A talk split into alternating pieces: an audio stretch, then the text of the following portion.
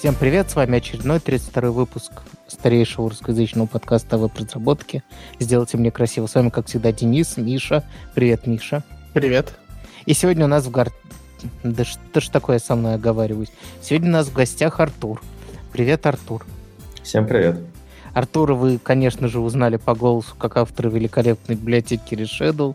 Ну и вообще он у нас был уже несколько раз. Точно. Два или три, я уже не помню. Кажется, три. Да, кажется, три. Давайте начнем. У нас есть статейка для разгона с Хабра, которая называется, кстати, хотел отметить, прежде чем называется, она в блоге ru VDS, про которого я не слышал вообще ничего, кроме того, что это уже не первая статья, которую мы обсуждаем у них в блоге. Ну да, они, кстати, Хабр часто спамят э, разным материалом, и далеко не всегда он какой-то качественный. Да, я помню. Да, да, да, я просто к тому, что мы обсуждали, я не исключительно в положительном. Мне кажется, там а. какая-то ересь была написана. Один раз и мы прям угорали, а иногда я читал и вроде норм было. Короче, они какие-то очень активные, непонятно почему. Это, казалось бы, не Яндекс, не это, но...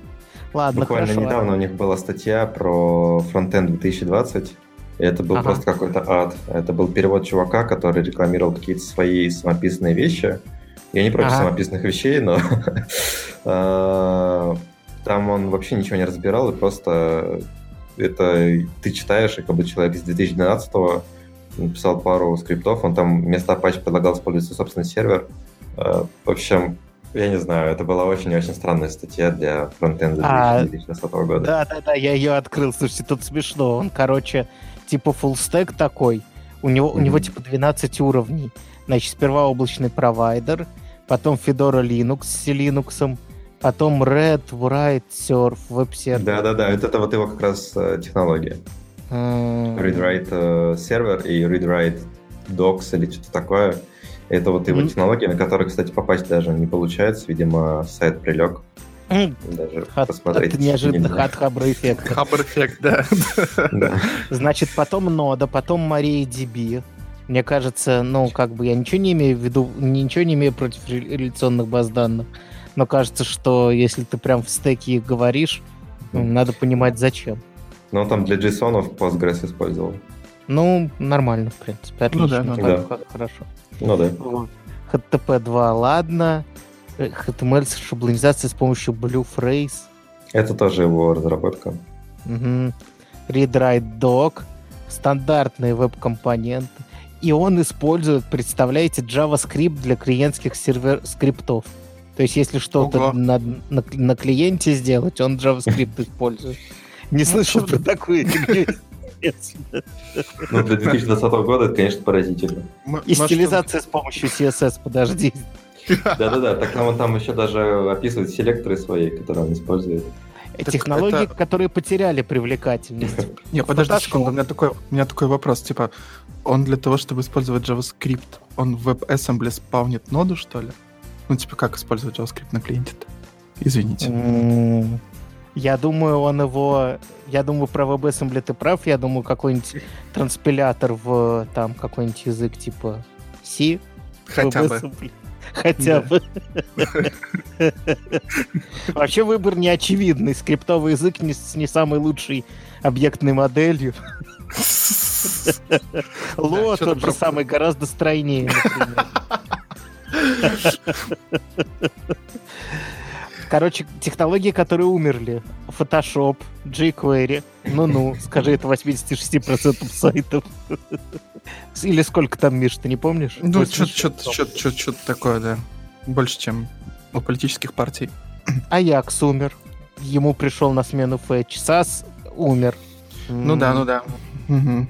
Угу. И Бэм умер. Угу. А, он перешел...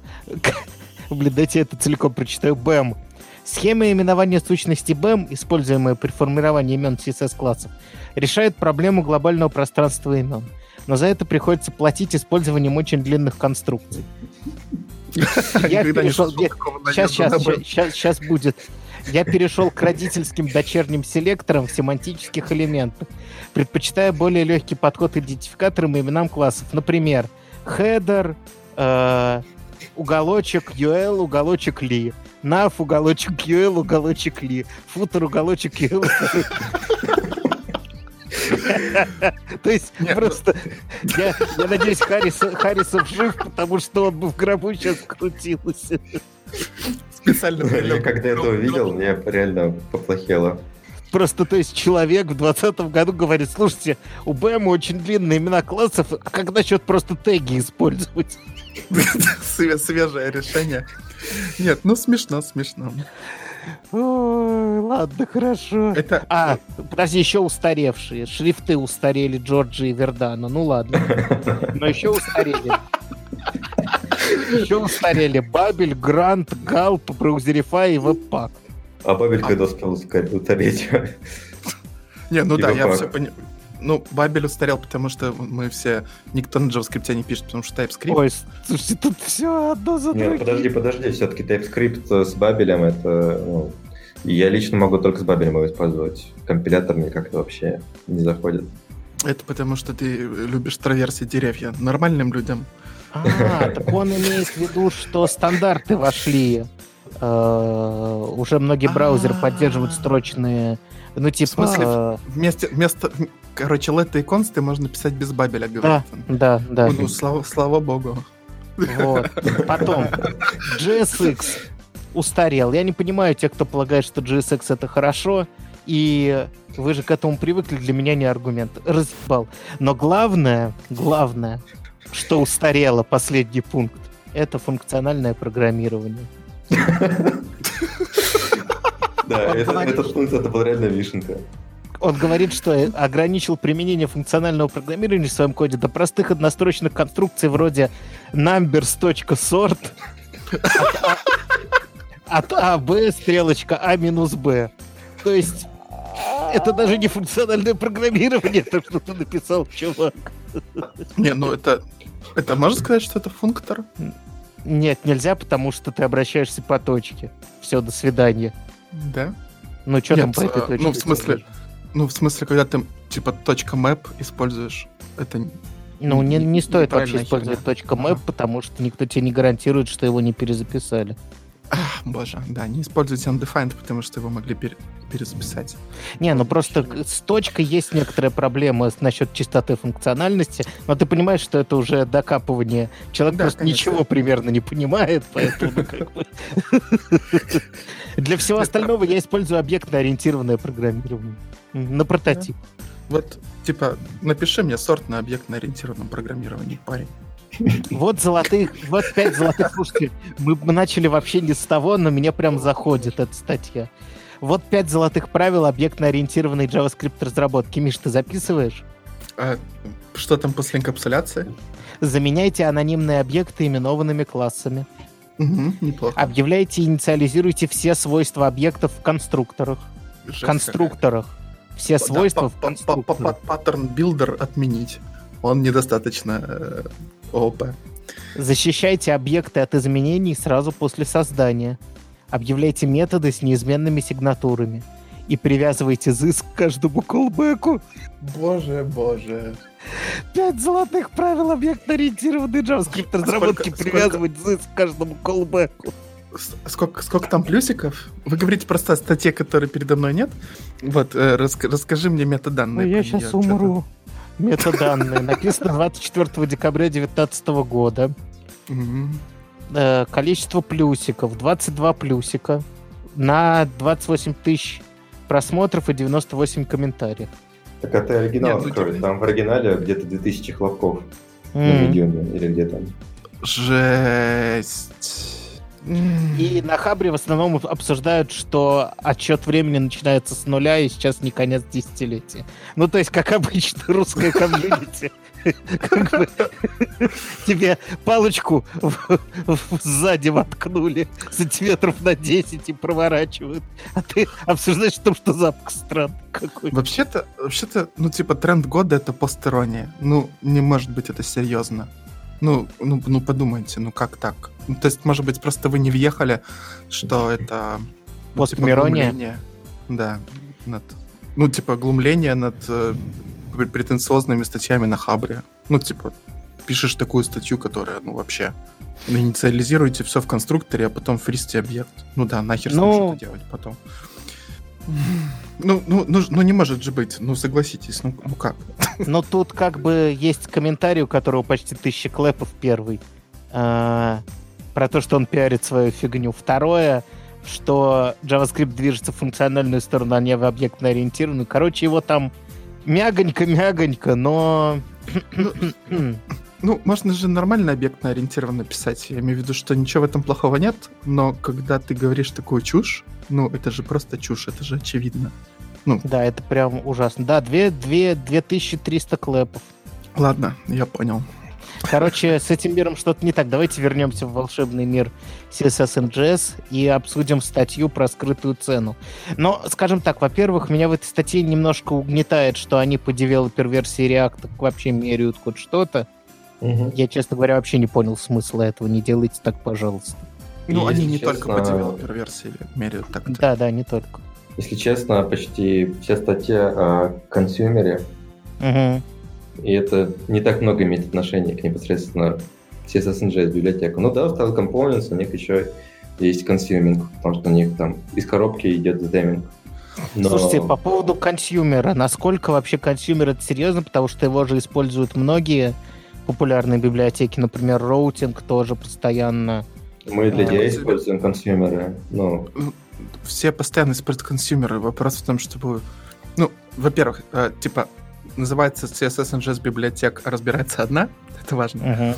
Во-вторых, uh-huh. тут проблема э, у Styled реально в том, что он на каждый компонент создает, там в комментариях писали, что аж по два consumer а, завалидирует Артур. Это не знаю точно, я окей. так уже не помню. Вот. Но они перешли еще при этом на hook и в пятой версии. Но consumer нужен, ну, их компонентам нужен, потому что у них так идет theming. То есть э, если у тебя компонент должен использовать тему, то ему нужен consumer. Другое дело, что многие компоненты, такие статические компоненты, им consumer не нужен, потому что там темы нет, нет динамики. Ну да, ну, то есть compile time, ты, ты понимаешь, что он тебе не нужен, но он все равно там есть. А так, насколько я понимаю, э, что у тебя просто есть вот виртуальное дерево всех твоих компонентов, и просто чем больше их, тем больше времени уходит на обновление, и это все. Или, или там какие-то другие косты. Ну, типа, почему это плохо? Я бы не сказал, что это действительно плохо. Это плохо э, именно в данном случае, потому что у тебя действительно каждый стилизованный элемент, который довольно-таки атомарный. То есть э, их действительно тысячи. Ну, то есть деваки, которые ты стилизуешь, их ты используешь по полной. Здесь, конечно, использование консюмера выглядит оверхедом. Но в целом использование консюминга оно в React-приложениях необходимо. Так строится DI, так строится э, какой-то шеринг данных. Но... Ну да, или, или, или пропсы прокидывать 4, 400 нот вниз, что, наверное, медленнее. Ну, по-любому должно быть медленнее, потому что у тебя... Да, тут не, не в медленности проблема, а в том, что если ты захочешь этот объектик поменять, и у тебя даже TypeScript все подсветит, он у тебя подсветит 7 файлов. А сколько это структур данных по пути, ну, ты должен ну, да, поправить. Да ты вообще там можешь головой поехать незаметно. Ну, если честно, э, меня статья не очень впечатлила, потому что многие такие статьи, они очень по верхам все рассматривают. То uh-huh. есть э, здесь он еще прикопался к консюмеру, хотя это действительно лишь одна библиотека. Далеко не все так реализуются, далеко не все из коробки используют э, именно теминг. То есть, если тебе нужен, ты можешь сделать такой компонент. Если тебе это не нужно, ты его не используешь. И как бы основная, основной этот point, мне кажется, и не был разобран э, и проанализирован. А, а в чем основной point э, стоимости оверхеда, когда ты внедряешь вообще CSS и JS? В чем у тебя есть э, технический выбор? Э, я немножечко издалека начну. Mm-hmm. Был момент, когда э, мы все стали восторгаться client-side рендерингом. И это действительно в том числе сильно повлияло на developer experience, потому что мы смогли сильно на developer облегчить... experience? Да, мы смогли сильно на developer experience, ну, а. вообще на разработку в целом, но и на developer experience в том плане, что uh-huh. Мы смогли очень сильно облегчить э, работу на серверной стороне, сфокусироваться на клиентской, и, в общем-то, ну, есть определенные проблемы даже до сих пор прикрутить сервер-сайт рендеринг хорошо, э, там, React-приложение, например. Да, к React-приложению прям не очень просто приключить сервер-сайт рендеринг, особенно если учесть, что есть разные... М- все, то есть к самому React, если у тебя какая-то простая, тем более структура компонентов, довольно просто. Но если у тебя появляются какие-то флейворы React, то вокруг каждого из них, к сожалению, у тебя линейно растет сложность SSR. То есть если у тебя есть Redux, ты должен пойти и посмотреть, что предусмотрено в Redux, чтобы там зафайрить какие-то начальные темы. Если там у тебя начинаются пол... утечки всякие с мемоизациями, а, появляется довольно много проблем. Там, да, даже если тот же Redux, как получать данные на клиенте и на сервере, как их корректно агрегировать и там, и там, как э, да, это прям огром... огромная проблема. кэшировать лишнее и все такое.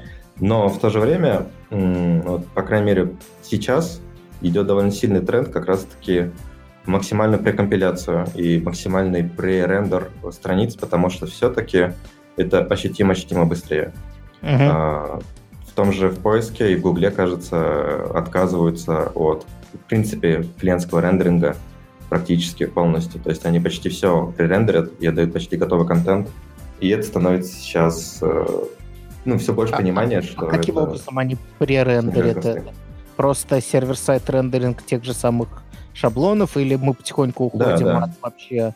А, просто на сервере, ага. Ну, я не знаю, как именно это, например, в поисковой выдаче Гугла устроено, но угу. Они в том числе могут себе это в целом позволить, так как у них и клиентской бизнес-логики не так много. Ты в основном переходишь по ссылочкам, э, и тут нет такой сложной логики, когда прям спа очень нужен. Но суть в том, что это оказывается сильно эффективнее, потому что особенно со стриминговой отдачей, например, э, браузер уже начинает рендер, пока еще ты какие-то данные получаешь, пока ты э, отдаешь страницу, ты уже можешь передавать пользователю что-то, э, что он может увидеть, что он может узнать, прочитать и так далее. Это, с точки это зрения отдачи контента. Это исключительно забота больших ребят, или это в целом можно как-то подумать, что это будет трендом? Ну, пока это большие ребята, потому что это все-таки довольно дорого и сложно. А, вот Но как раз таки... Да-да, говори, говори. Здесь это, мне кажется, ведет к тому, что у нас вот сначала а, было довольно дешево и просто писать серверный код, ну, то есть шаблончики, PHP и так далее. У нас стала усложняться клиентская логика, и мы сфокусировались на клиентском mm-hmm. рендеринге, появились такие возможности, и мы добились довольно хорошего developer experience в разработке клиентских приложений. И сейчас потихоньку ну, начинает приходить осознание, что все-таки этого недостаточно, чтобы предоставить хороший user experience, то есть можно чуть получше. И сейчас э, теперь проблема хорошего developer experience переходит на то, чтобы делать качественно на сервер-сайт рендеринге тоже. То есть у нас получается э, мы по-прежнему оставляем э, SPA, потому что э, в плане переходов там между страницами и перерисовки части страницы uh-huh. ему равных сложно найти, да? Но uh-huh. при этом для первой загрузки мы говорим, что все более актуально становится все-таки не нулевой шаблон, да, а какой-то пререндеренный шаблон. Да, меня... то есть передать какие-то данные, так, ну, какие-то контент получается сильно эффективнее, и есть уже исследования. А именно контент или разметка? Ну, контента не увидишь, пока не распарсится разметка. И, собственно, в чем проблема сервиса рендеринга, рендеринга, она особо не парсится, пока не выполнятся JS-скрипты. То есть они должны подгрузиться хотя бы из кэша. Да, они часто разогреты, но все равно они должны выполниться. Э, вот. Построить и все. Да, говори. Да, типа вот как гитхабщик, да? Ты когда переходишь на другую страницу, они как в старые добрые, и тут прям за куском HTML, и прям вот в этот вот div, где до этого э, был код, вставляют issues, например. Ну, то есть то, как мы делали э, 5 лет назад, сейчас все возвращается к этому. То есть ни, никакого SPA. Пять лет назад у нас SPA-то не было. Ну, э, то есть у тебя есть... А ну, что значит SPA? То есть у тебя есть Ajax, э, ты идешь, но ты идешь не за JSON, ты идешь за HTML. Это все еще SPA или, или, или уже нет? Сложный вопрос. Ну, форма- и... Формально это SPA, формально, если говорить. Это все еще... Э, си... Хотя, блин, вообще понятие SPA с появлением браузера API немножечко... Уже нельзя сказать сингл, оно не сингл, потому что оно в истории как две ну страницы. Вопрос только в том, То есть вопрос single-page или не single-page состоит только в том, насколько тяжелый у тебя был переход, ну, переход между логическими частями твоего сайта, условно называемыми до сих пор страницами, да? Ну да, насколько они бесшовные, наверное. Да, да, вот насколько это дорого. То есть, грубо говоря, СПА это что было? Это было потерпите в начале, ну вот на заре, да?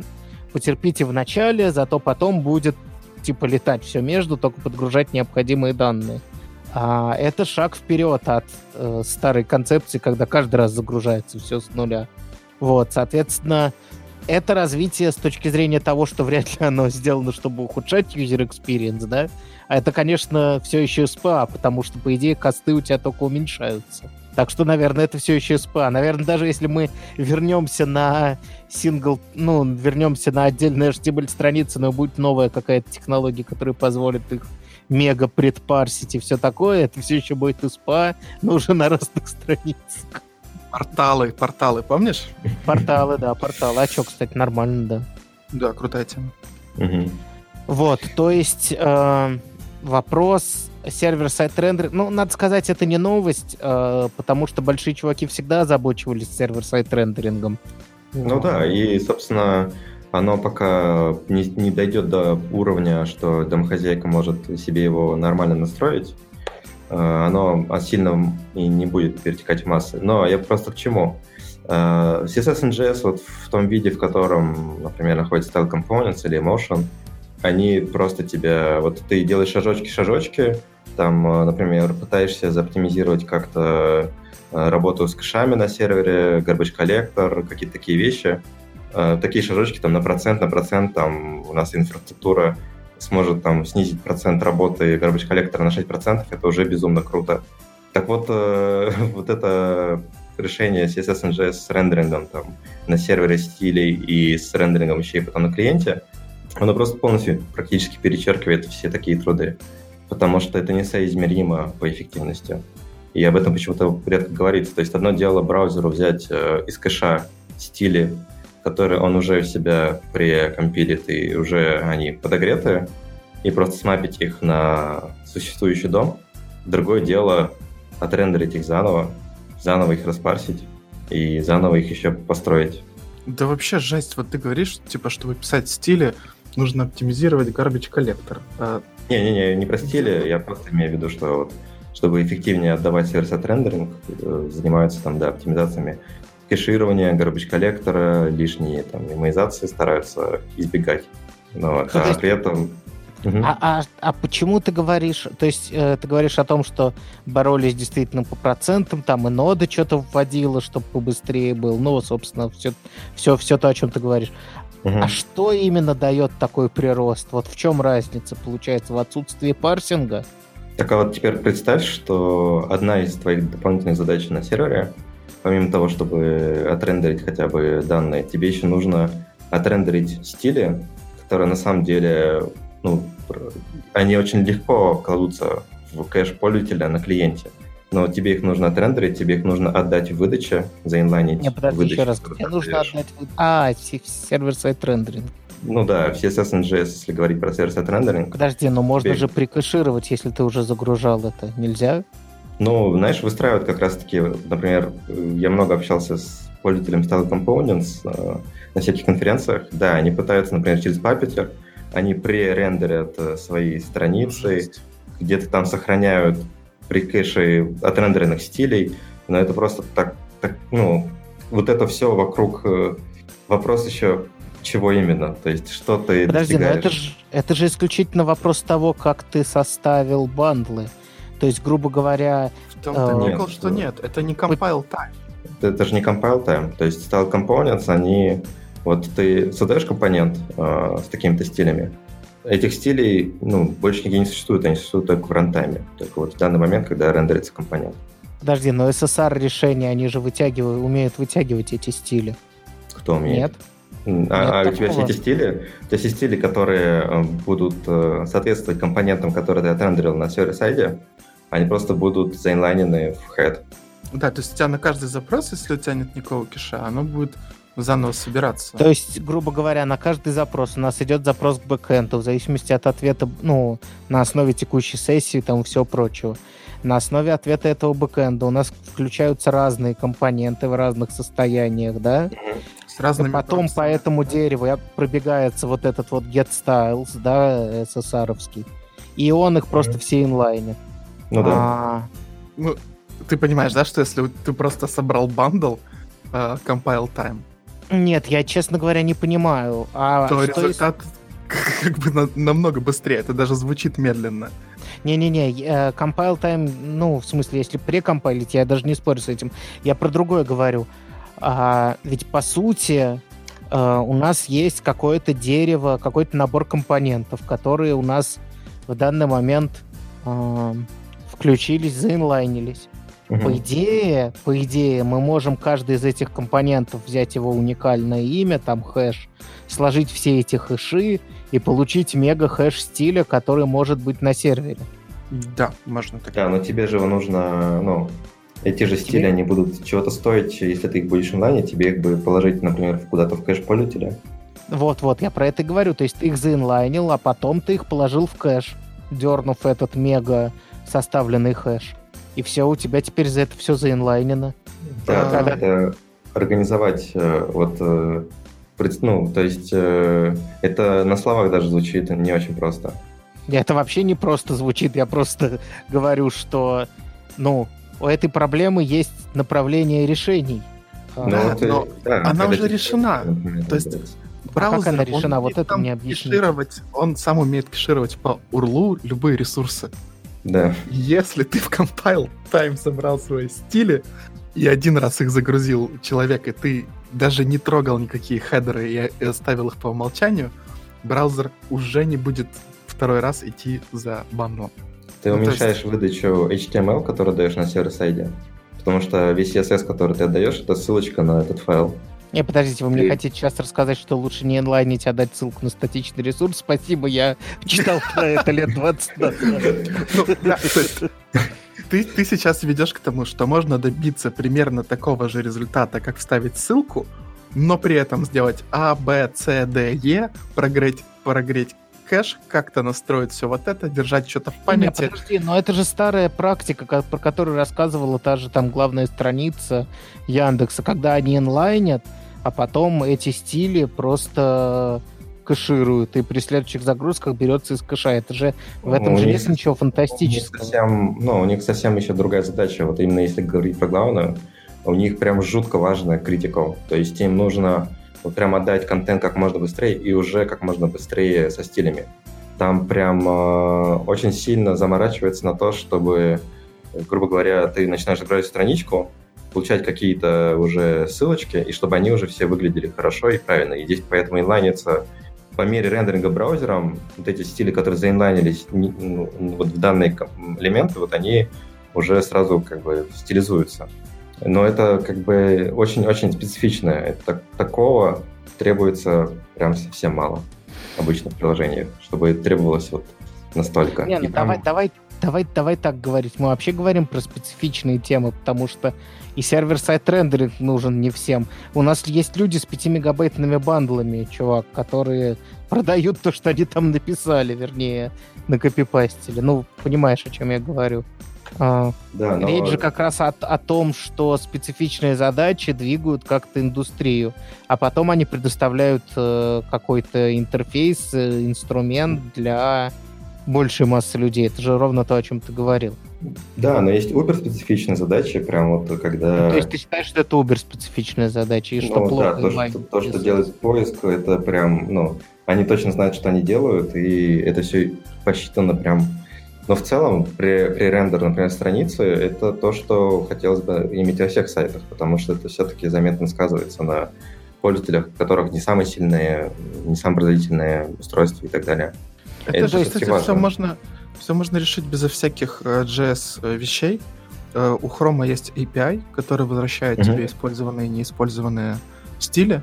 То есть э, собираешь стили как хочешь, потом проходишься по пятерам, открываешь страничку на таком-то разрешении, смотришь, Мгм. какие стили использованы, экстрактишь их из бандла, вставляешь в head, и все остальное доезжает бандлом. Как бы э, тут CSS JS вообще даже ни при чем. Critical CSS можно э, совершенно без этого делать.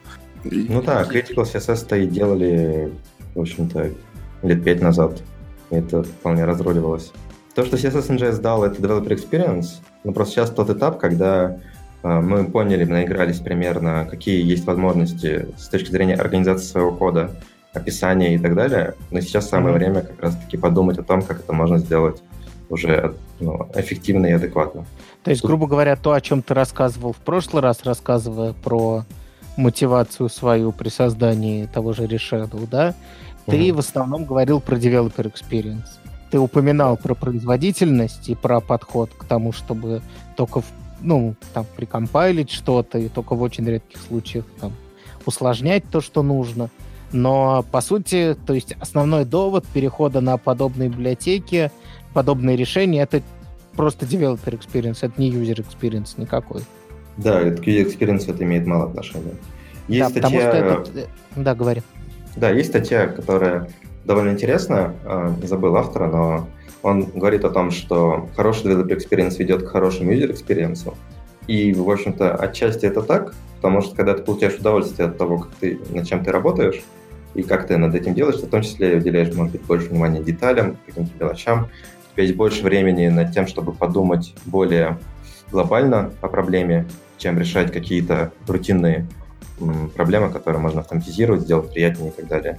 Но в то же время, если мы начинаем жертвовать уже эффективностью э, пользовательского опыта, э, ну, тут уже возникают вопросы. Подожди, а мы жертвуем? Ну, когда у тебя в два раза дольше рендерится стили, похоже на то. Пер- первый раз. Даже в той статье там говорили о, типа, сколько он там, тысячу Hello World э, отрисовал, и это компилировалось э, миллис- миллисекунду, а в кадре типа 16 миллисекунд. То есть э, на реальном э, проекте... Нет, это, не, это не интересно. Нет, это, это не цифры, которые можно сравнивать. Может, эта миллисекунда растет с логарифмической скоростью, а может с экспоненциальной. Ну, э, ну на да, таких согласен. цифрах неинтересно это обсуждать. Вот, но мне просто, мне интересно просто абстрактно с вами пообсуждать, ухудшает ли это, действительно ли это ухудшает юзер. Скажем так, вот, э, Артур, ты говорил, что случаи там поиска, случаи главной страницы очень специфичны. А не являются ли специфичными случаи, когда тебе принципиально первая отрисовка?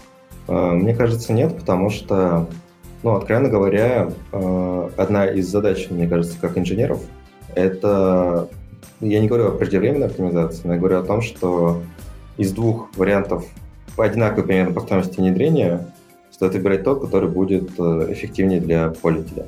Потому что это дает тебе определенное пространство для дальнейшего роста, для каких-то неудачных решений в будущем и так далее. Чем больше у тебя багаж из решений, что ну, здесь как бы пофиг, здесь пофиг, здесь ладно, как-нибудь, итоговый результат э, становится довольно печальным. И для того, чтобы пользоваться э, большинство приложений, сейчас требуется наращивать мощности. То есть, Это что ты э, имеешь в виду под наращивать мощности? Ну, что мы не становимся эффективнее со временем. Хотя, по идее, вообще... Да, но смотри, такое вот соображение абстрактное сперва, не техническое. Ты говоришь, что между двумя решениями, которые представляют одинаковый user experience, нужно... Ой, одинаковый developer experience, да? Нужно mm-hmm. выбирать то, которое стоит меньше пользователю.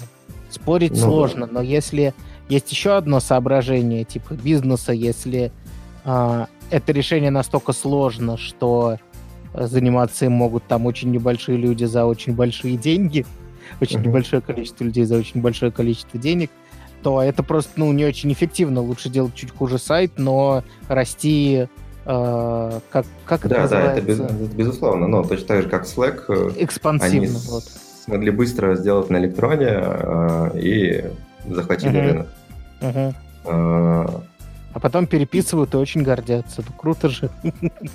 Да, но одно дело, когда тебе нет альтернатив, то есть ты сравниваешь два решения, и одно тебе будет стоить э, два месяца, чтобы его там, внедрить и применить, а другое там несколько недель, то тут, конечно, выбора нет. Но когда они все примерно одинаковой цены, uh-huh. то, что сейчас практически нету research а, а можно ли чуть эффективнее за те же деньги, вот это не очень весело. То есть, Может быть, э, это как раз потому, что у нас у индустрии какая-то фаза, грубо говоря, роста. Ну, ну то есть сейчас уже... люди, сейчас люди дорогие, ну, то есть как дорогие? Люди разные, но э, есть ли у тебя ощущение, а, Артур, что ты не найдешь работу, если что-то вдруг произойдет? Ну, нет, такого ощущения нет. Есть ли у тебя, Миша, такое ощущение, что ты не найдешь работу? Ну, это скорее не из-за рынка. А из-за чего? Ну, мне просто кажется, что я смогу найти какую-то работу. Не, ну в смысле, я имею в виду программистом, прости, я точно сформулировал. Нет, я понимаю, что ты теперь ходишь в зал, и ты уверен, что если что, мобилки сможешь. Смотри, ты сам подтвердил сейчас тезис э, Артура, с которым ты пытаешься типа спорить, потому что вот маленьким компаниям нужно быстро-быстро выходить на рынок, и там пофиг, что будет. Но большие компании, вот помнишь ту историю про Amazon, которые ускорили загрузку на секунду и получили какие-то сотни миллионов долларов? Больш, большие компании уже могут выжимать из этого и нанимать специфичных людей за огромные деньги, как ты говоришь. То есть, ну, кейс специфичный, да, это нужно больше большим, чем маленьким. И, да, специфично. Да, но и маленьким компаниям. Вот э, просто сравните, э, можно MVP сделать так, что его нужно полностью переписывать потом, а можно сделать MVP примерно за то же время, которое можно развивать в дальнейшем. Ну, это и... зависит от кадров в основном, как у тебя. Ну, зависит от... Хорошо сделано. Да, да, да. Вот э, как раз-таки, э, когда мы изначально наш бюджет на производительность, на э, там, ну, на разные вещи, когда мы его уже изначально э, начинаем забивать по максимуму, это оставляет как нам очень мало пространства для роста в дальнейшем. Неважно, Но ну, нам необходимо бизнес-фича это король любого стартапа. На любую оптимизацию тебе скажут, пока пользователи да. не жалуются, давай да, лучше это, пилить бизнес-фичу. Это безусловно. Но если бы, я понимаю, когда три года назад вышел Styled Components, например, и это действительно была довольно революционная идея на тот момент, и альтернатив uh-huh. не было. Но и сейчас их просто десятки. То есть твоя жалоба, ну то есть твой концерн, он состоит в том, что все по дефолту используют styled components и не рассматривают просто альтернативы, которые могут быть даже похожи и просто лучше, да? Ну да, и это не только с точки зрения стилизации. Просто вот даже в этой библиотеке я имею в виду, что рассмотрели именно Styled Components, причем не рассмотрели довольно критичные вещи, которые ну, определяющие во многом при выборе какого-то решения. Хотя вот уже сейчас ты можешь получить developer experience. Я не про Reshadow говорю, есть куча других просто библиотек с тем же API, да, который позволяет тебе экстрактить стили. Неплохого. Да, но я имею в виду, что ты уже можешь экстрактить стили, использовать uh-huh. какие-то, ну, то есть э, уже просто бесплатно получить чуть более эффективный. А если ты немножечко покопаешься, когда тебе будет нужно, когда ты уже столкнешься с проблемами, сможешь делать там, десятки раз эффективнее. Ну, с этим я вообще не спорю. Я, скажем так, я, я же не спорил с э, тем, что нужно смотреть на альтернативы. Я просто доводы в вакууме рассматриваю и к ним докапываюсь, mm-hmm. чтобы просто у нас э, ясность была какая-то в рассуждениях. Я не собираюсь тут ради спора просто спорить, это действительно бессмысленно, тем более мы в основном согласны по многим пунктам. Я просто хотел сказать последнее соображение, что э, если мы говорим, что пушат это большие компании, то не стоит удивляться, что нет дискуссии на эту тему в статье, которая написана человеком, который, может, ничего кроме Style Components не видел. То есть серьезно этим занимаются, ну, типа, вот такие люди, как ты, в таких компаниях, как Яндекс, прости меня. Ну, понимаешь, да? То есть вот, вот, вот ты там разбираешься. Вот э, я боюсь, я просто...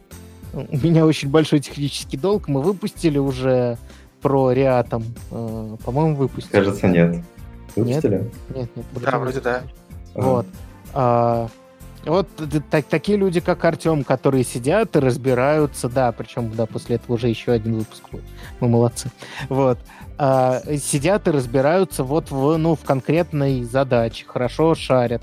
Обычный человек, ну, он же типа погуглил и взял, ну, то есть обычный разработчик. Просто там я периодически с ужасом читаю чатик ForWeb.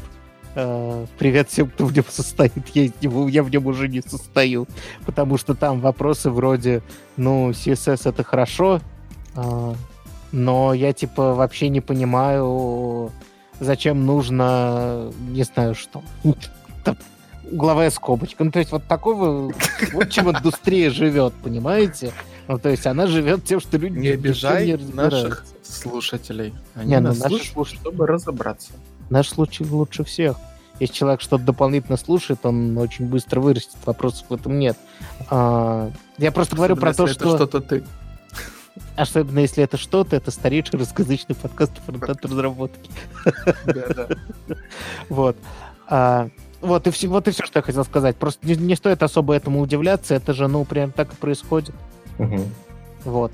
А, давайте поговорим про... Расскажи, пожалуйста, про...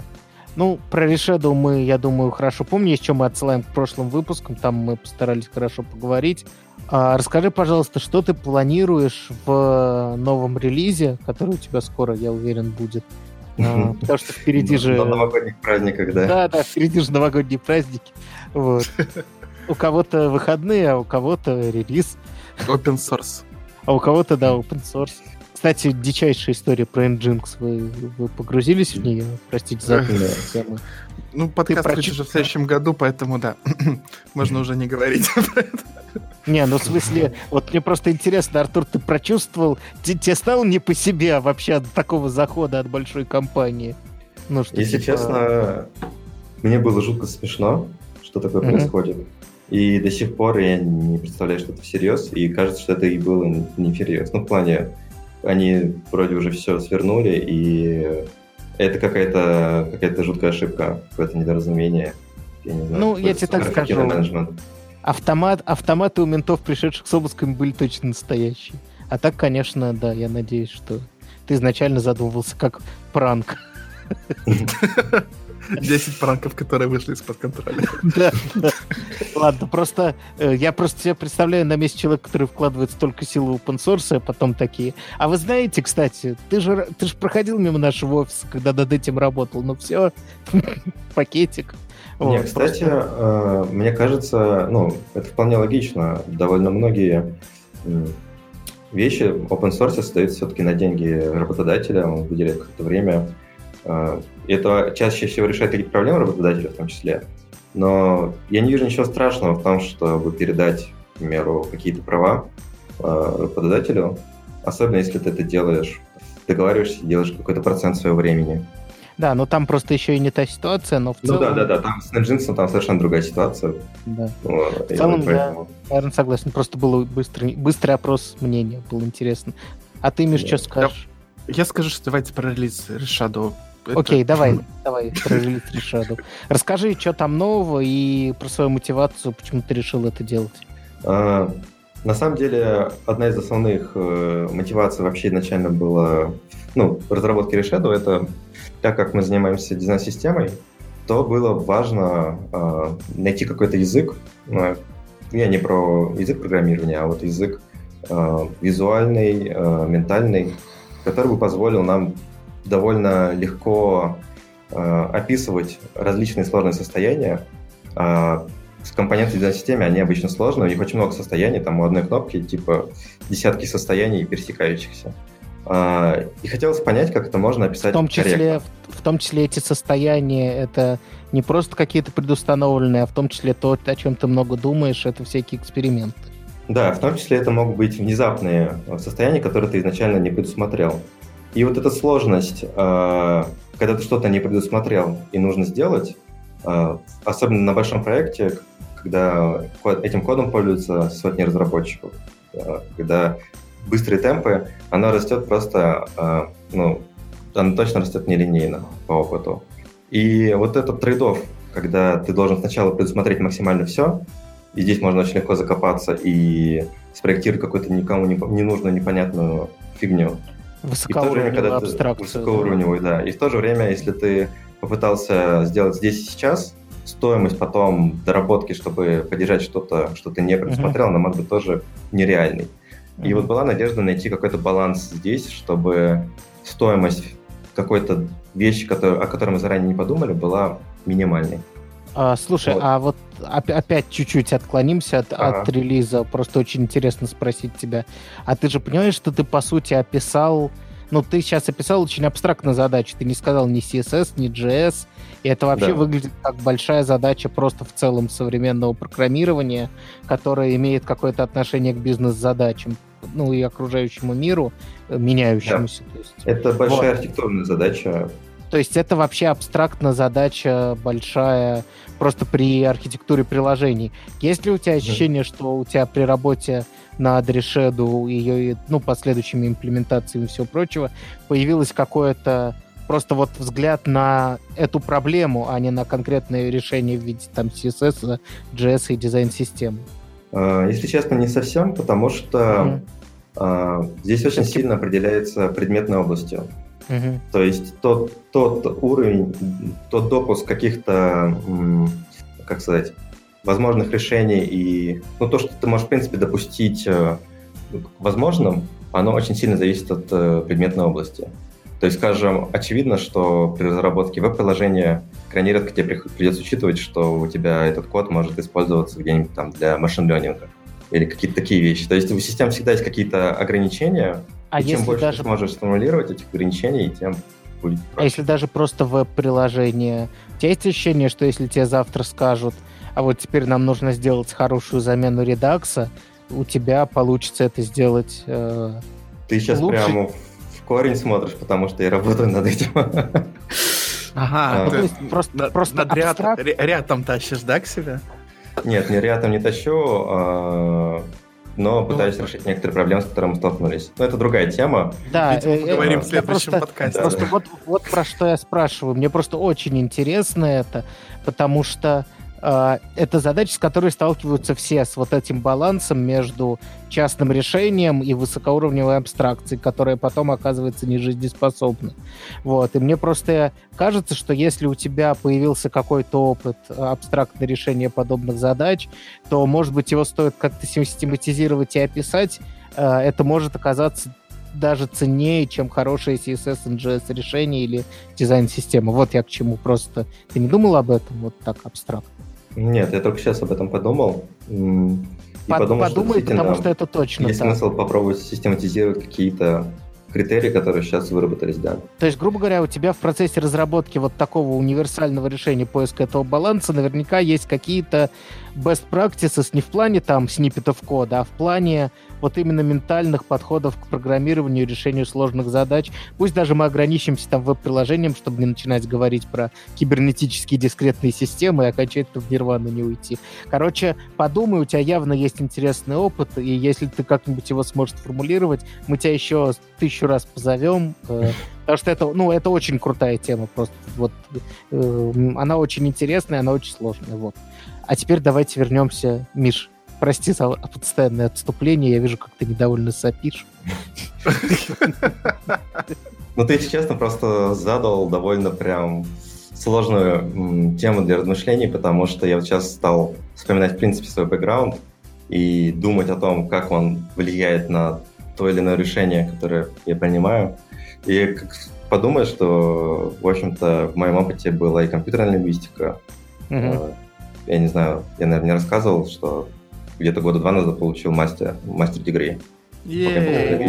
Не, не рассказывал. Это круто. Да, и это была вообще совершенно новая для меня сфера. Я не знал ни лингвистики, ни Data Science. Ни компьютеров. Компьютеров я до сих пор не знаю. Да, компьютеров никто не знает, к сожалению. Вот, как, короче, да. Есть ощущение, как будто постоянно какие-то уже появляются более широкие а, метафоры, какие-то, как это назвать? Ну, в общем, ну, кругозор полезно. Ты хорошо это назвал, потому что, по сути, эти знания — это не просто абстрактные теоретические знания, это просто расширение того, как ты думаешь над некоторыми задачами. Вот, поэтому да. я тебе за закинул вот эту тему, она просто меня интересов... интересует очень давно, я сам про нее периодически думаю. Вот, если ты что-нибудь придумаешь или напишешь на эту тему, я с огромным удовольствием это почитаю и обсужу с тобой потом. А теперь давай вернемся к релизу. Расскажи, пожалуйста. Да, если мы вернемся к релизу, то э, для того, чтобы понять, э, вот как сделать такую сбалансированную систему, чтобы э, ее можно было как-то попроще поддерживать и при этом не, не, это не стоило слишком дорого, э, стоит как раз-таки здесь применить знания о нашей области. Вот если говорить про стилизацию, то вот почему, вот сейчас мы подойдем к тому, почему рантайм стилизация вот на данном этапе развития э, веба, дизайна и так далее почти не имеет смысла. Потому что вот сегодня дизайн, он строго детерминирован. Не бывает такого, что дизайнер подходит к разработчику и говорит, а я хочу, чтобы эта кнопка подкрасилась под цвет твоего IP-адреса, например. Или что у этой кнопки должен быть размер, э, соответствующий э, твоему взгляду в конкретную точку. Можно представить, что когда-нибудь это будет, но на данном этапе развития технологий и вообще проектирования веб-приложений все очень строго детерминировано с точки зрения визуального языка. Uh-huh. То есть есть э, точно определенно заданные заранее размеры, есть определенно заданные э, цвета, вариации взаимодействия компонентов. Это все очень строго детерминировано. И оно ну, да, описывается... Вплоть до того, что дизайн-код сайта может быть выражен на бумаге, что довольно абсурдно звучит, но зачастую даже э, тр- как, а, транзишены и анимации вообще не входят в визуальный язык, когда тебе ставят задачу как разработчику. Да, на самом деле, это, конечно, motion дизайн это довольно важная часть, это в том числе mm-hmm, входит там, и в дизайн-систему и так далее. Но суть в том, что это все заранее предопределено, спроектировано. Оно не зависит от каких-то условий, э, вот именно неизвестных до. Угу. От рантайма, собственно. По сути, от рантайма. Оно в рантайме может изменяться, оно может переходить с одной стадии в, стадии в другую, но это все равно конечный автомат сегодня. Угу, угу. И, в общем-то, здесь мы приходим к тому, что дизайн, он определяет состояниями, конечными какими-то состояниями. Там, кнопка может быть в таком состоянии, у нее может быть композиция этих состояний, но эти все состояния, из которых происходит какая-то композиция, они определяются тоже заранее. Э, и, собственно, эти состояния, они и есть самые элементарные модификаторы. То есть у нас есть какой-то элемент, какая-то сущность, кнопка, и у нее есть набор различных различных состояний. Это может быть разные размеры, разные ее темы, разное ее поведение, может быть, еще что-то. Но это все, что заранее определяется. Потом просто оно собирается вот так вот, перемешивается, э, докидывается, композируется, и получаем что-то, вот, что вот в текущий момент времени соответствует какому-то состоянию положения в целом. Ну и вообще все то, как у нас сейчас работает э, в данный момент в браузере, несмотря на то, что можешь реализовать все что угодно, но по большому счету подход к стилизации и к отображению элементов, он декларативный и композиционный именно на состоянии. Да, и, в общем-то, когда появился React, а, самое важное, то, что он принес, на мой взгляд, помимо компонентного подхода, это как раз-таки state-driven development. Угу. Когда мы перестали думать императивно в виде э, на onClick нам нужно Угу. В виде событий, да, на клик повесить такой-то класс. А когда мы стали рендерить нашу верстку, наше состояние компонента в соответствии с состоянием, собственно, компонента и приложения в целом. То есть, гру- грубо говоря, тот JSX, который ненавидит автор статьи, это вот отображение mm. состояния полное. Mm. И это оказывается довольно-таки масштабируемо, удобно, понятно, легко. А, это легко описать. Применимо к разным требованиям, потому что, по сути, отвечает структуре этих требований. Да. Ты просто берешь, мапишь э, какое-то свое, какое-то требование, какое-то состояние на то, как это вот э, должно отображаться в данный момент времени. Uh-huh. И, в общем-то, этот подход с GSX, когда мы не думаем о том, как нам нужно повесить то или иное состояние, а мы просто берем и соответствуем этому состоянию, а, мне кажется, было важным перенести именно в стилизацию. И, в общем-то, перенести вот это состояние, которое у нас э, зафиксировано том же GSX, к примеру, перенести его просто в то, как мы описываем стили. И оказывается, что на самом деле CSS э, довольно хорошо для этого подходит. Вот просто CSS, CSS как он есть. Потому mm-hmm. что у тебя уже есть элементы, у тебя есть их состояние в виде атрибутов. И да, какие-то это... еще браузерные состояния в виде там псевдо... Ровно то, о чем я говорил, сама структура HTML и атрибуты, это ровно состояние. Да. Это да. значения некоторые удобно сгруппированные и какое-то множество их... Мно... Э, а, сейчас, атрибуты и множество их значений. Да, да множество их значений. Не атрибуты, ну, типа состояние, это там всякий чек, фокус, все такое. Ну да, да, да. даже name, по сути, да, ну то есть... Да, ну, чек, кстати, часто, вот, по крайней мере, особенно сложная задача приходится выносить от браузерного чека, к примеру, чек атрибутов. Тот же ховер иногда приходится делать механически. Ну, короче, суть в том, что да, все равно это все набор вот этих вот состояний. И в чем проблема вот этих вот текущих решений, как вот Style Components? Это в том, что а, они пытаются императивно, потому что JavaScript, к примеру, императивный язык, там нету паттерн матчинга, нет так, всего вот этого, пытаются состояние компонента императивно навесить на э, какое-то состояние стилей. Uh-huh. Хотя на самом деле просто этому состоянию, этому набору, просто соответствует какой-то набор стилей. И он не, никак не зависит от рантайма. То есть это вот ро- ровно тот самый э, сдвиг э, взгляда, про который ты рассказывал, что ты, по сути, вернулся к HTML, да, когда только mm-hmm. начинал работать над э, Reshadow и дизайн-системой, и увидел, насколько легко все это ложится. Если мы отказываемся yeah. от императивности и возвращаемся к корням, грубо говоря, то оказывается, что они вообще для наших задач подходят э, совсем неплохо и описывают предметную область тоже неплохо. Да. И так оказалось, что если мы перестаем непосредственно в разработке компонента думать о том, как его можно вообще стилизовать, вот просто мы выключаем для себя эту задачу, а фокусируемся только на том, что э, нам нужно реализовать какую-то бизнес-логику, которая находит какое-то отображение в определенном состоянии в виде JSX. И когда мы описываем только это, и вот это состояние JSX мы можем стилизовать как угодно, где угодно, когда угодно и каким-либо угодно образом, потому что стили оторваны от этого JSX. То есть в отличие от, например, CSS Models или там тот же самый Tailwind, если взять, э, ты мапишь какие-то классы, какие-то стили какие-то э, на состояние, которое тебе в текущий момент времени соответствует. То есть, если взять стандартный, например, подход CSS Modules или просто с классами, да даже, в общем-то, BAM, uh-huh. у тебя всегда есть какой-то элемент, э, потом класс name равно, и если тебя то-то, то здесь э, примени, примени такой класс, здесь вот он должен быть hidden, здесь он там еще что-то. Если мы говорим про подходы как Style Components, то у тебя все равно в реализации компонента описано, что если у тебя такая, такой-то атрибут, то примени такие-то стили, сделай color red.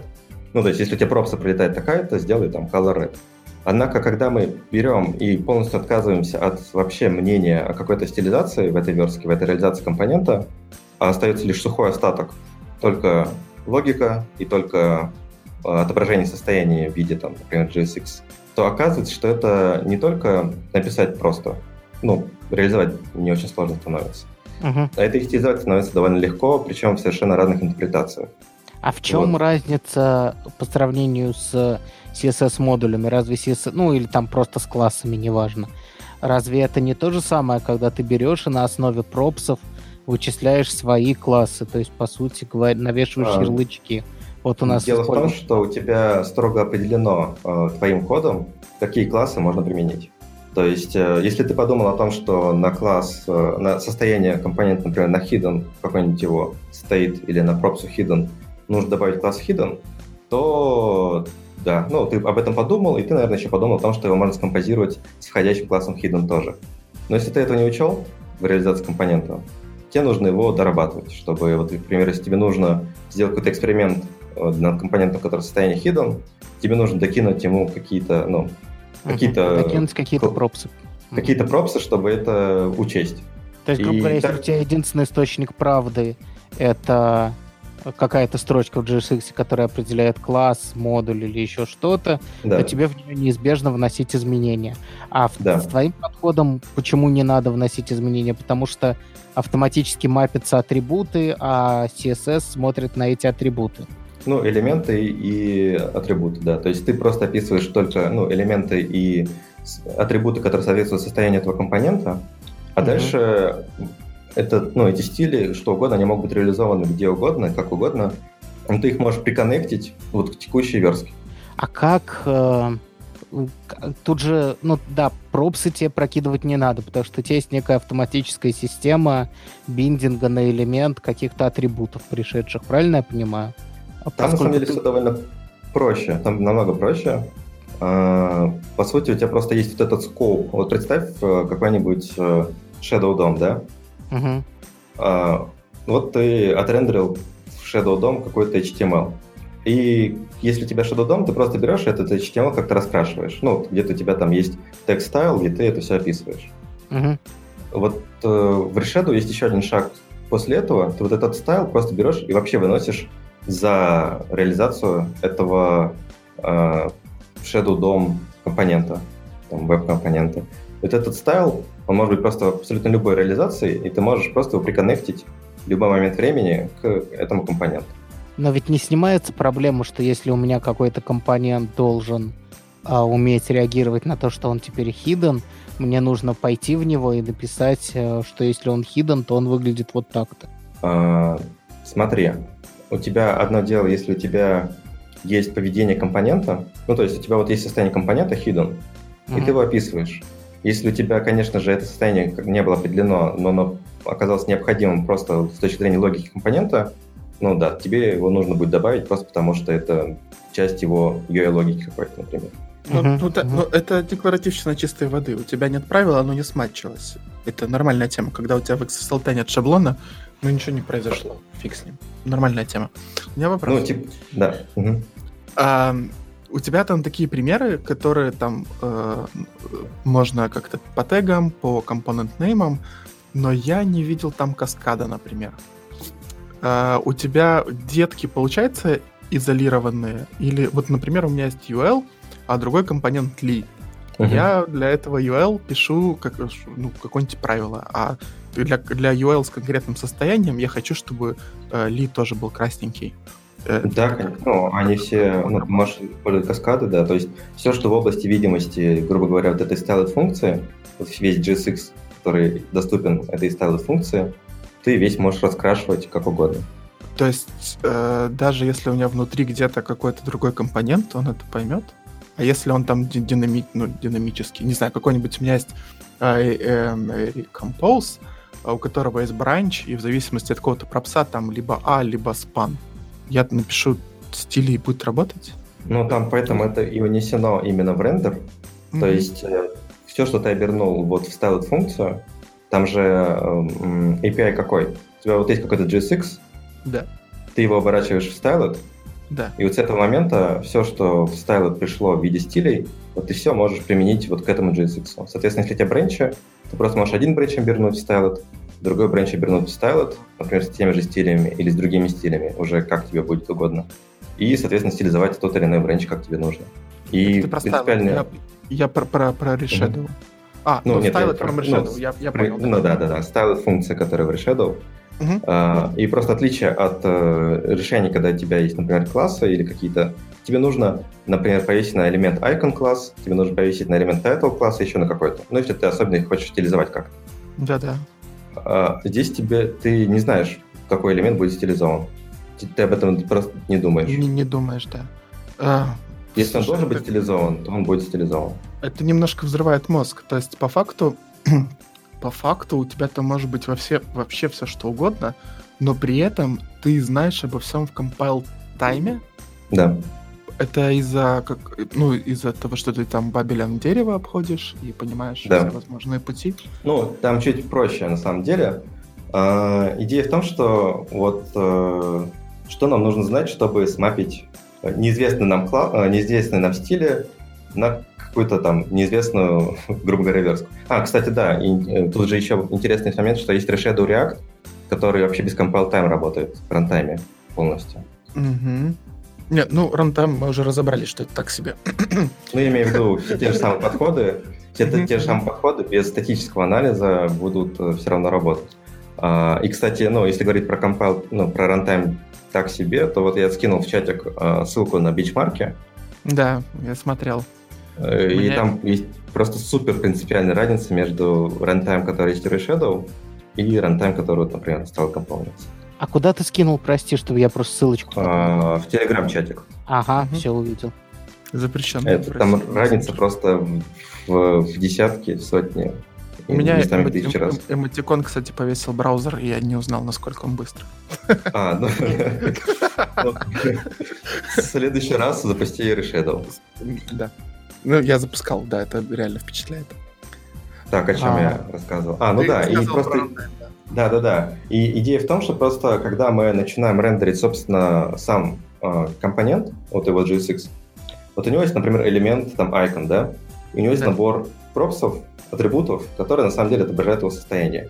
Собственно, все, что нам нужно сделать, это взять текущие, текущие стили вот, в текущем скопе, которые мы хотим применить к этому компоненту, взять из этих стилей стили для этого элемента, там, например, icon, и какие есть э, а, а, стили для текущих модификаторов.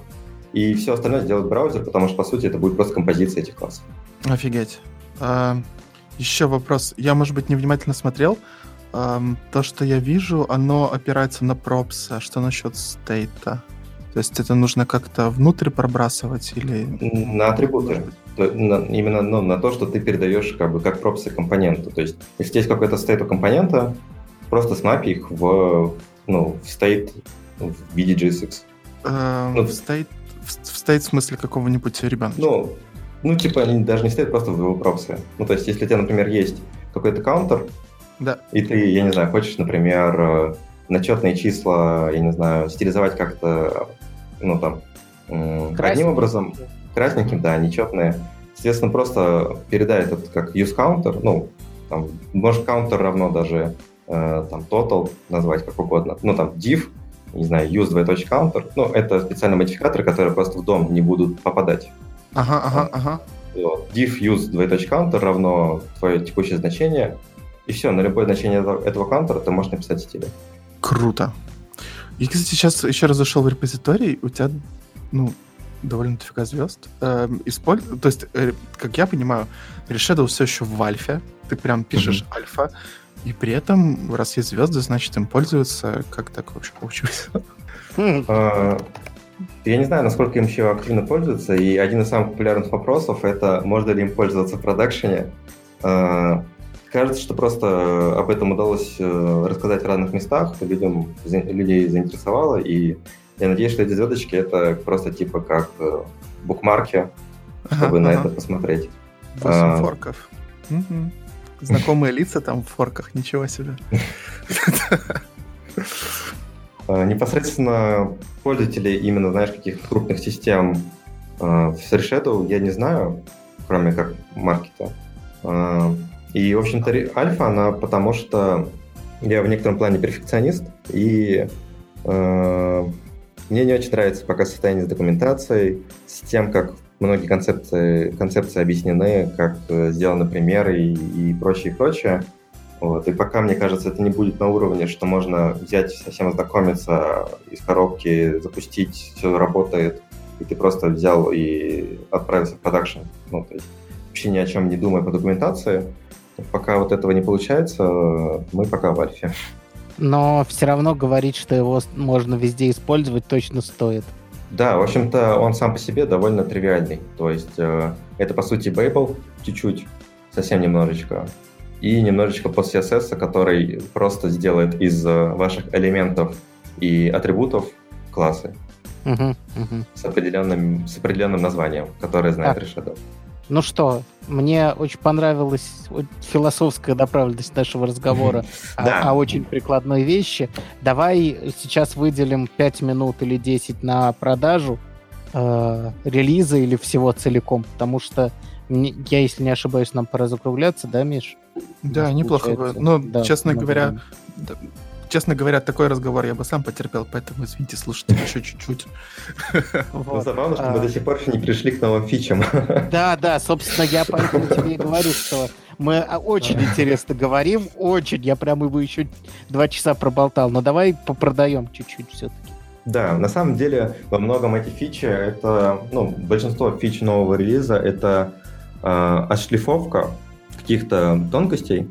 Но, к примеру, Сейчас в Shadow ты должен знать, как называется, например, какой-то твой рутовый элемент, который ты хочешь стилизовать. Хотя это довольно часто кейс. То есть э, одна из практик, которую мы используем, например, система, мы называем такие рутовые элементы контейнер, э, mm-hmm. которые как-то располагают себя внутри компонента. Чаще всего это основные стили, которые приходятся. И на него же вешаются и модификаторы, потому что относительно этих модификаторов дальше ты уже пускаешься до элементов, которые нужны. Ну, то есть... То есть э, комп- компонент — это какой-то просто абстрактный root, да? Да, какой-то root. А, и, в общем-то, была проблема, что тебе нужно его как-то назвать, и в стилях тоже его нужно как-то называть. То есть, грубо говоря, назвать root, и в стилях использовать root. Uh-huh. В общем-то, если есть конвенция внутри команды, то это не проблема, но есть смысл это сделать на уровне библиотеки, и, в общем-то, в новой версии можно написать стили просто без названия элемента, а, например, просто писать там styled, color red, и они автоматически применятся к рутовому элементу. То есть, там, например, ты можешь написать styled color red и передать туда button, ну, JSX button элемент. Uh-huh. И, собственно, этот button элемент и получит эти рутовые стили. Uh-huh. То есть вместо, вместо а названия... Если, если какие-то хоки там по дороге встретятся, Так, styled функция, она же применяется именно в рендере к JSX. А, окей, окей. То есть в отличие как раз, вот если говорить про style components, это хок. Он снаружи стилизует и прокидывает класс-неймы э, в интерфейс базового компонента, который он декорирует, грубо говоря, да? Угу. А в данном случае, наоборот, это изнутри. То есть вот у тебя есть какая-то разметка, ты ее и стилизуешь. Стой, то есть э, в новом синтаксисе можно будет что там прям без фигурных скобок получается, да? У тебя отрываются селекторы, отрываются фигурные скобки, ты просто подряд CSS пишешь. Ну, да, не знаю, наверное, сложно это объяснить э, языком. Давай в чатик напишу пример. То есть, если... Э, так, где наш чат? Грубо говоря, если э, раньше тебе нужно было знать, как называется твой рутовый элемент, чтобы его застилизовать, ну, например... Ну, да-да-да, я, я, я вот в текущей доке на это смотрю. Да-да-да, вот как в текущей доке, то в новой реализации новой версии, можно будет просто опустить этот момент, э, и ты просто можешь применить какие-то стили к крутому элементу. Окей, okay, окей. Okay. И это, это важно, потому что э, когда ты начинаешь думать о реиспользовании, то ты таким образом можешь как раз-таки вынести вот эти вот стили, которые применяются к элементам, крутым элементам, какие-то уже ну, константы. И если до этого была проблема, что у тебя рутовые элементы могут все-таки называться по-разному, ну да, то есть вы можете их назвать root, да, но тебе везде стили нужно их root, root, root, root, root. То сейчас ты можешь просто сделать кусочек стилей, который называешь там, например, padding или офигенно, там... Офигенно, офигенно. И применять Это круто. Но э, а такую фигню можно будет делать с модификаторами? То есть, э, да, квадрат... да, туда применяются все модифи... любые модификаторы, которые ты применяешь к крутому элементу в том числе. Это прям прикольно, мне, понрав... мне нравится. Да. Ну, меня немножко это все-таки конфьюзит. Э, ну, может быть, можно привыкнуть. А, Следующий момент это то, что вот у нас есть CSS еще функция. То есть, э, грубо говоря, э, вот то, что я сейчас показал со styled функцией, мы можем назвать как-нибудь там. Извините, слушатели, пожалуйста, что... Но... Мы, может быть, гист какой-то создадим, ставим. Да, да, да. Наверное, надо будет какой-то гист сделать. Но теперь мы можем эти стили вынести куда-то в какую-то переменную и применить эти стили там на рутовый элемент. Потому что у нас есть вот эта CSS-функция. Ну, то есть, грубо а... говоря, если раньше вы передавали в... Э, как это? Тем, темплейт... Ну, как, как это хрень? Темплейт, э, темплейт literal, да. Темплейт литерал, точно. Если вы в темплейт литерал передавали просто стиль, и вам приходилось его писать по месту применения, то сейчас э, то, что вы передаете в темплейт литерал, может быть сохранено с помощью другого темплейт литерала CSS. Э, в, видимо, какой-то маленький объектик со своим... Было и раньше сделать, просто раньше было необходимо знать, как называется твой рутовый элемент. То есть, например, так. Угу, а, ну то есть все то же самое. Все то же самое, только теперь, опять же, тебе не нужно знать... Я, э... я просто вообще не знал, что была функция CSS, которая позволяет этого найти. А. Но мы можем про это прямо сейчас сказать, поскольку для меня это открытие. Короче, другой литерал, который, видимо, создает объект с каким-то типом, который, собственно, проверяет, строка или он пришел, и извлекает как-то, я так полагаю. Да, потом это извлекается просто в CSS-чанке. Uh-huh, uh-huh. А, ну и в том числе можно просто импортировать CSS-файл и передать его в Stylet, и он все то же самое делает. О, боже мой, это просто... То есть, подожди, подожди, подожди. Вот последний еще раз объясни, то есть... А, а... Я не рассказывал, что мы вообще не пишем CSS NGS на Reshadow. Ну да, ты, ты импорт стайл делаешь, это есть в usage, э, можешь посмотреть. Импортируешь прям CSS. Да-да-да, usage, CSS modules подход, и, собственно, мы так и, так и пишем. Ну, лично мне кажется, это намного удобнее, потому что поддержка редакторов намного приятнее, э, линкинг получше работает. Ну, то есть я вообще не вижу смысла писать стили внутри JS-файла. Я прям за, прям мое бэм-сердечко радуется от этого. Подожди, а каким образом... А, Бабель, понятно, все, я понял. Ну, конечно, да. Да, да, не-не, просто на секундочку, что-то с ума сошел от, от этого синтаксиса, потом понял. Все это происходит. Да, но вот у, той CSS-функции я все равно понимаю, что есть use cases, когда ну, сейчас мы как раз к этому придем. То есть до этого, на самом деле, CSS-функция была почти бесполезна, потому что она была статичной. Э, если нужна была какая-то динамика, то ее все равно нужно было выносить в стайл tag template literal и туда передавать какие-то динамические значения. То есть, например, uh-huh, uh-huh. если нужно было какой-то цвет из пропсов получить и его присвоить элементу, то нужно было uh-huh. делать только через стайл. Но mm-hmm. теперь и CSS может быть э, с динамическими переменными. И теперь мы можем сделать штуки в виде, ну, например, мы можем сделать какую-то функцию, э, например, сейчас. То, Давай попробуем на словах. А, пусть, ну, пусть Артур можем... печатает, а мы будем на словах. Да, вы, возможно, сможете это объяснить. А, то есть теперь и этот getColor может быть использован внутри styled. Да. Угу. Собственно, это теперь, если один у вас из вариантов миксинов. То есть у вас, если теперь появилась какая-то динамика в ваших стилях, вам не обязательно эту динамику указывать непосредственно по применению в styled, вы можете ее вынести в какую-то э, функцию. Arrow, э, ну, какую-то, да, стрелочную функцию простенькую, вообще простенькую. А их можно как-то комп- композировать? То есть, типа, да, да, конечно, их можно композировать. И как раз, ну, это получается что-то вроде миксинов. Ну, вот. mm Но в отличие от миксинов, например, в CSS, э, они раздувают верстку. То есть да, они... Очень ну, Очень они, сильно, да, да. они каждый раз дублируют, ну, ты дублируешь каждый раз эти стили от класса к классу. Угу. Те же самые миксины Style Components, там тоже есть подобный синтаксис как раз-таки для миксинов. Uh-huh. Они точно так же раздувают стили, которые получаются у Style Components. Uh-huh. А, а тут как сделано? Здесь же это генерируется специальный класс, и дальше это просто композиция классов каждый раз. То есть, грубо говоря, даже на вот эту arrow функцию, если у тебя 4 arrow функции, которые ты вставил, ты потом композируешь, да. ну потому что тебе так удобно, каждый да. из них просто будет классом. Да, и они все выносятся во время сборки в отдельные, опять же, чанки. Я... Хорошо, а вот этот color, он же может быть э, типа вообще все что угодно, то есть полная динамика. А, ну, сейчас это работает, да, сейчас CSS Custom Properties, и, если честно, в виде того, что даже Microsoft от E11 практически отказались, да, а, да, да, все, закапывайте. Не вижу большого смысла пытаться поддержать а, не CSS Custom Properties, но это реально. Это можно сделать. А, просто не хочу усложнять код. А сейчас, да, просто есть э, довольно хитрая система, как вот эти миксины смапить с custom properties, которые нужно на рутовый элемент повесить. Это угу. такая серебряная пуля от этих мерзких миксинов, когда у тебя, например, там 30 возможных вариантов, он создает 30 классов да. Композиции. Еще... О, это, это, все, хватит, пожалуйста. Я один раз в жизни такое написал. Мне до сих пор дурно, когда при мне кто-то это говорит. И очень это важный момент здесь в том, что вот такие миксины, вот теперь уже переходим к CSS Почему вот такие миксины писать приятно? Потому что они типизируются полностью. В отличие от CSS, который довольно сложно, ну, миксины, если вы используете просто CSS, например, возможно, у SCSS или там стайлуса DX получше, но миксины в пост CSS это просто убожество. Ну, с ними очень сложно работать. Каждый раз, чтобы понять, как работает этот миксин, нужно читать его код, разбираться. Там довольно странный синтаксис, потому что все равно CSS. Угу. А здесь же ты можешь полностью затипизировать свою эту функцию. То есть, грубо говоря, и... это у тебя это, это тот, тот цвет, который ты передаешь в стрелочную функцию, у тебя может быть энамом каким-то. Да, да, да, да, да, да. И ты можешь строго описывать типографику, цвета, угу. пейдинги и так далее, и при этом все еще у тебя композиция классов, а не миксины. И это все еще статически извлекаемо. Угу. Красота.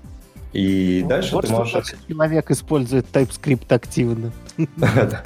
Да, сейчас, конечно, когда используешь систему типов, кажется, что если что-то нельзя там написать, то это очень подозрительно. Да и это так и есть, честно. Ну, прям так и есть. Да. А, вот, соответственно, теперь э, ну, использование миксинов все в Reshadow становится довольно большой частью как раз экосистемы.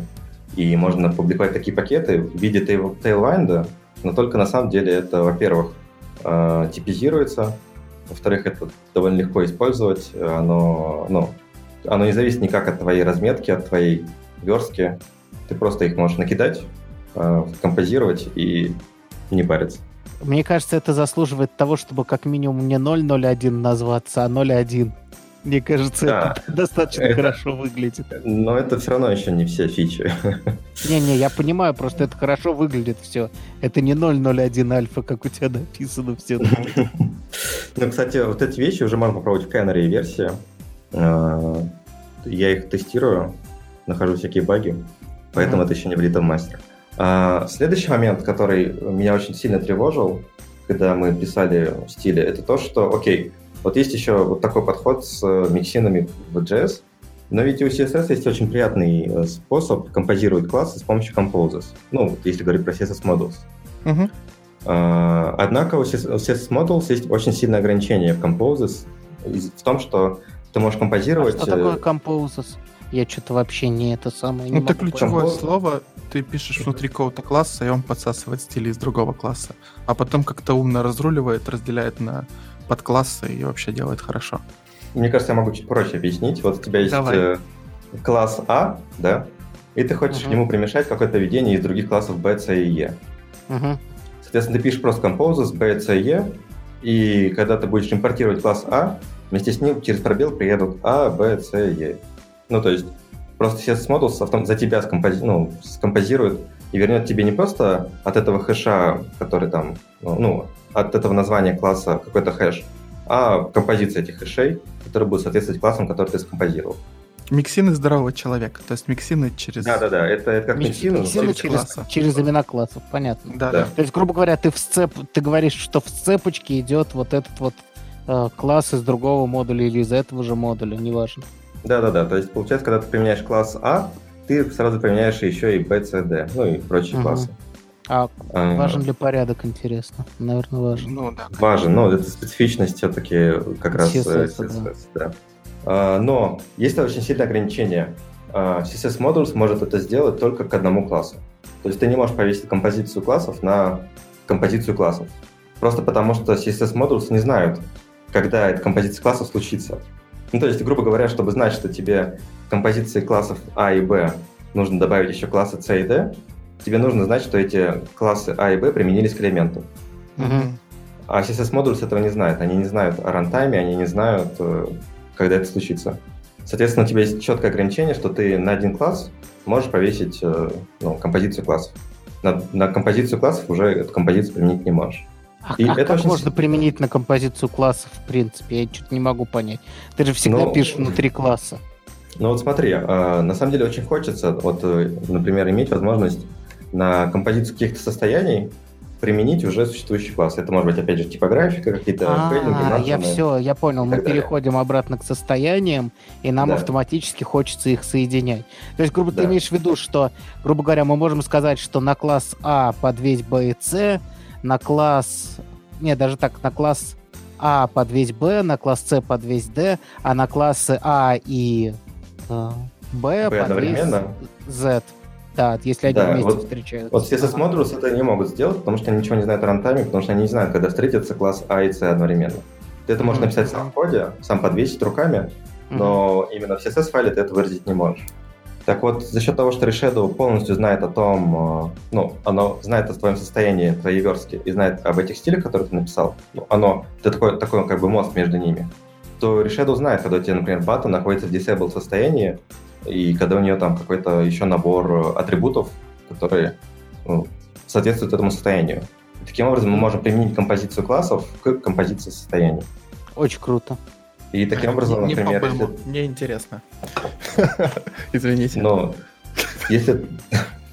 Если ты... В смысле, подожди, подожди, подожди, а почему не по БЭМу? Ты же в БЭМе... А что здесь не по БЭМу? Ты же в БЭМе также пишешь, если у тебя она красная и при этом disabled, ты как дурак прописываешь эту композицию руками у тебя. Да ну. В смысле, да ну, а как еще? А как? Ну, ты вешаешь красный вес... А, ты имеешь в виду что-то третье? Нет, должно быть третье состояние какое-то. Не-не, подожди, если у тебя задизейбленная кнопка становится серая, а красные задизейбленные кнопки должны, ну или там ворнинги задизейбленные mm-hmm. должны стать светло-красными, если ты не пропишешь композицию этих двух модификаторов, ну ты же ну, создаешь... То, то применишь, же... да, то применится как, как, как пойдет, это понятно. Да, но ты же это пишешь руками, ты же когда создаешь этот модификатор с типом, ты у него же создаешь модификатор, ну в смысле, и делаешь это пересечение. Ну то есть без этого Ладно, у тебя просто идея. не будет Хорошо. работать. Хорошо. Но ты же всегда все равно какое-то композит состояние стилизуешь каким-то набором э, свойств CSS, да? Ну, то есть говоришь там, я хочу, чтобы у меня у баттона disabled э, варианта там action Э, был color э, там light blue и background какой-нибудь там типа, light gray, ну, например. Да, да, да, согласен, конечно. А, и просто вот эти вещи, вот этот код э, light blue и light gray хочется вынести какие-то именованные уже сущности. Это могут быть переменные, но переменные не всегда соответствуют, ну, то есть, как бы, это, этим занимаются миксины. Вот, но миксины раздавают код, поэтому хочется их композировать.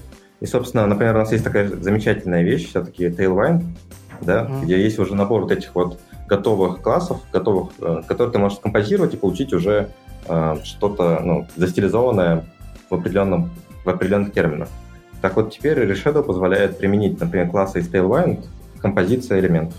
То есть ты теперь можешь, в принципе, любое состояние элементов э, описать с помощью Tailwind.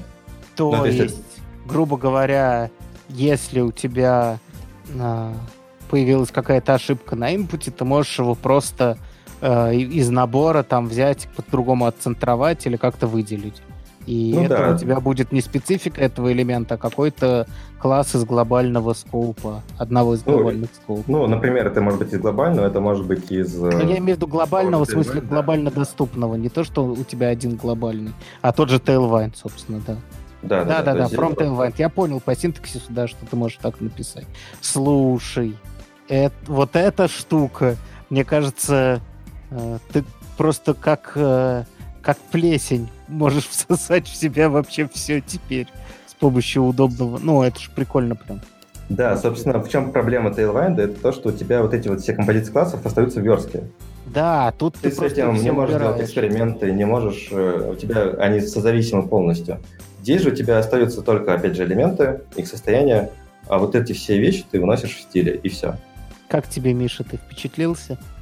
Слушай, я хотя верстаю вот прям дофига, а, таких задач я не помню, что у меня было.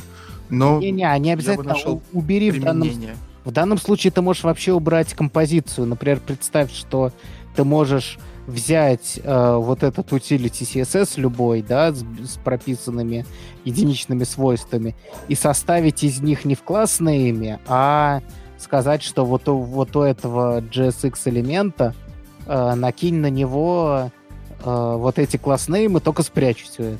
Да, Нет, то да, есть ты, да. ты вот эти вот uh, utility CSS применяешь не прямо в непосредственной верстке. А это, по а, сути, developer experience становится. Но это и так да. есть developer experience. Да.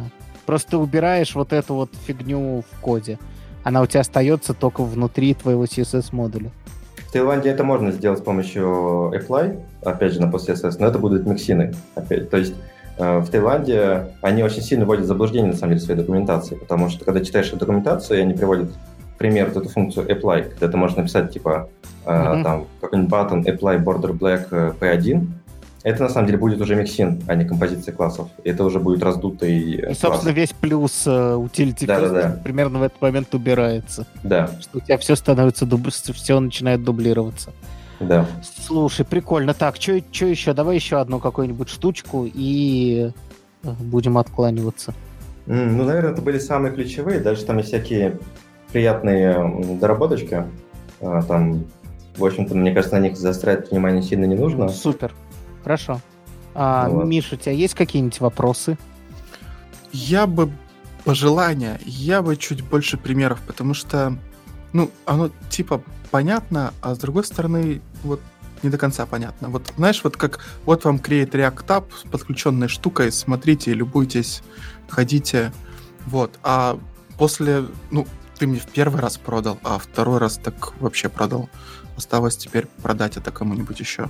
Тому, кто разрешит мне это притащить на проект. А так, конечно, бомба.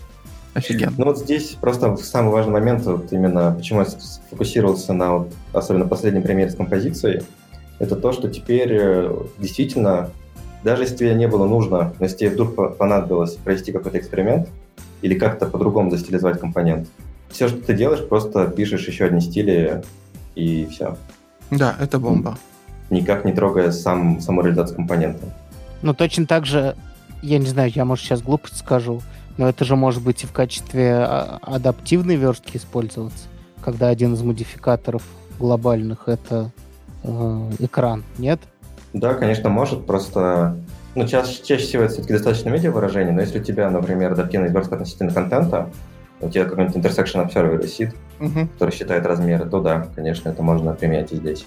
Супер. Короче, значит, а, я запушу сейчас два пожелания. Мне все очень понравилось, очень, очень круто мы поболтали. Во-первых, надо... Что надо?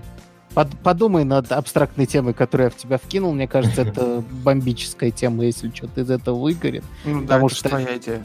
Это без... Смешно. Нет, потому что это бесконечная проблема у всех вообще программистов, мне кажется, вообще в мире. Если что-то получится внятное на эту тему сказать, это будет очень круто. А второе, ну что, давай пуш, все, это не альфа, это уже супер-мега-пре, пост, э, релиз, всем можно использовать. Переходите с редакса на решену. Редакс умер. Да, редакс умер. Да, редакс умер. Да, здравствует решету. Все-таки так, подождите, это же, это же про CSS. Просто забудьте про редакс. Да. Ну, конечно, Бабель придется выкинуть из него, потому что Бабель тоже умер. А так, да, да, Бабель, как мы выяснили, умер, поэтому, блин, я даже не знаю, честно говоря. Ну, хотя бы после CSS еще жив. Покажи после CSS еще хоть что-то. Отлично. Ну что, спасибо, э, спасибо, Артур. Было очень круто. Вот, спасибо. Спасибо, что позвали. Наши дорогие слушатели. Э, что досидели, дослушали. Что досидели и получили такое же удовольствие, надеюсь, как и мы.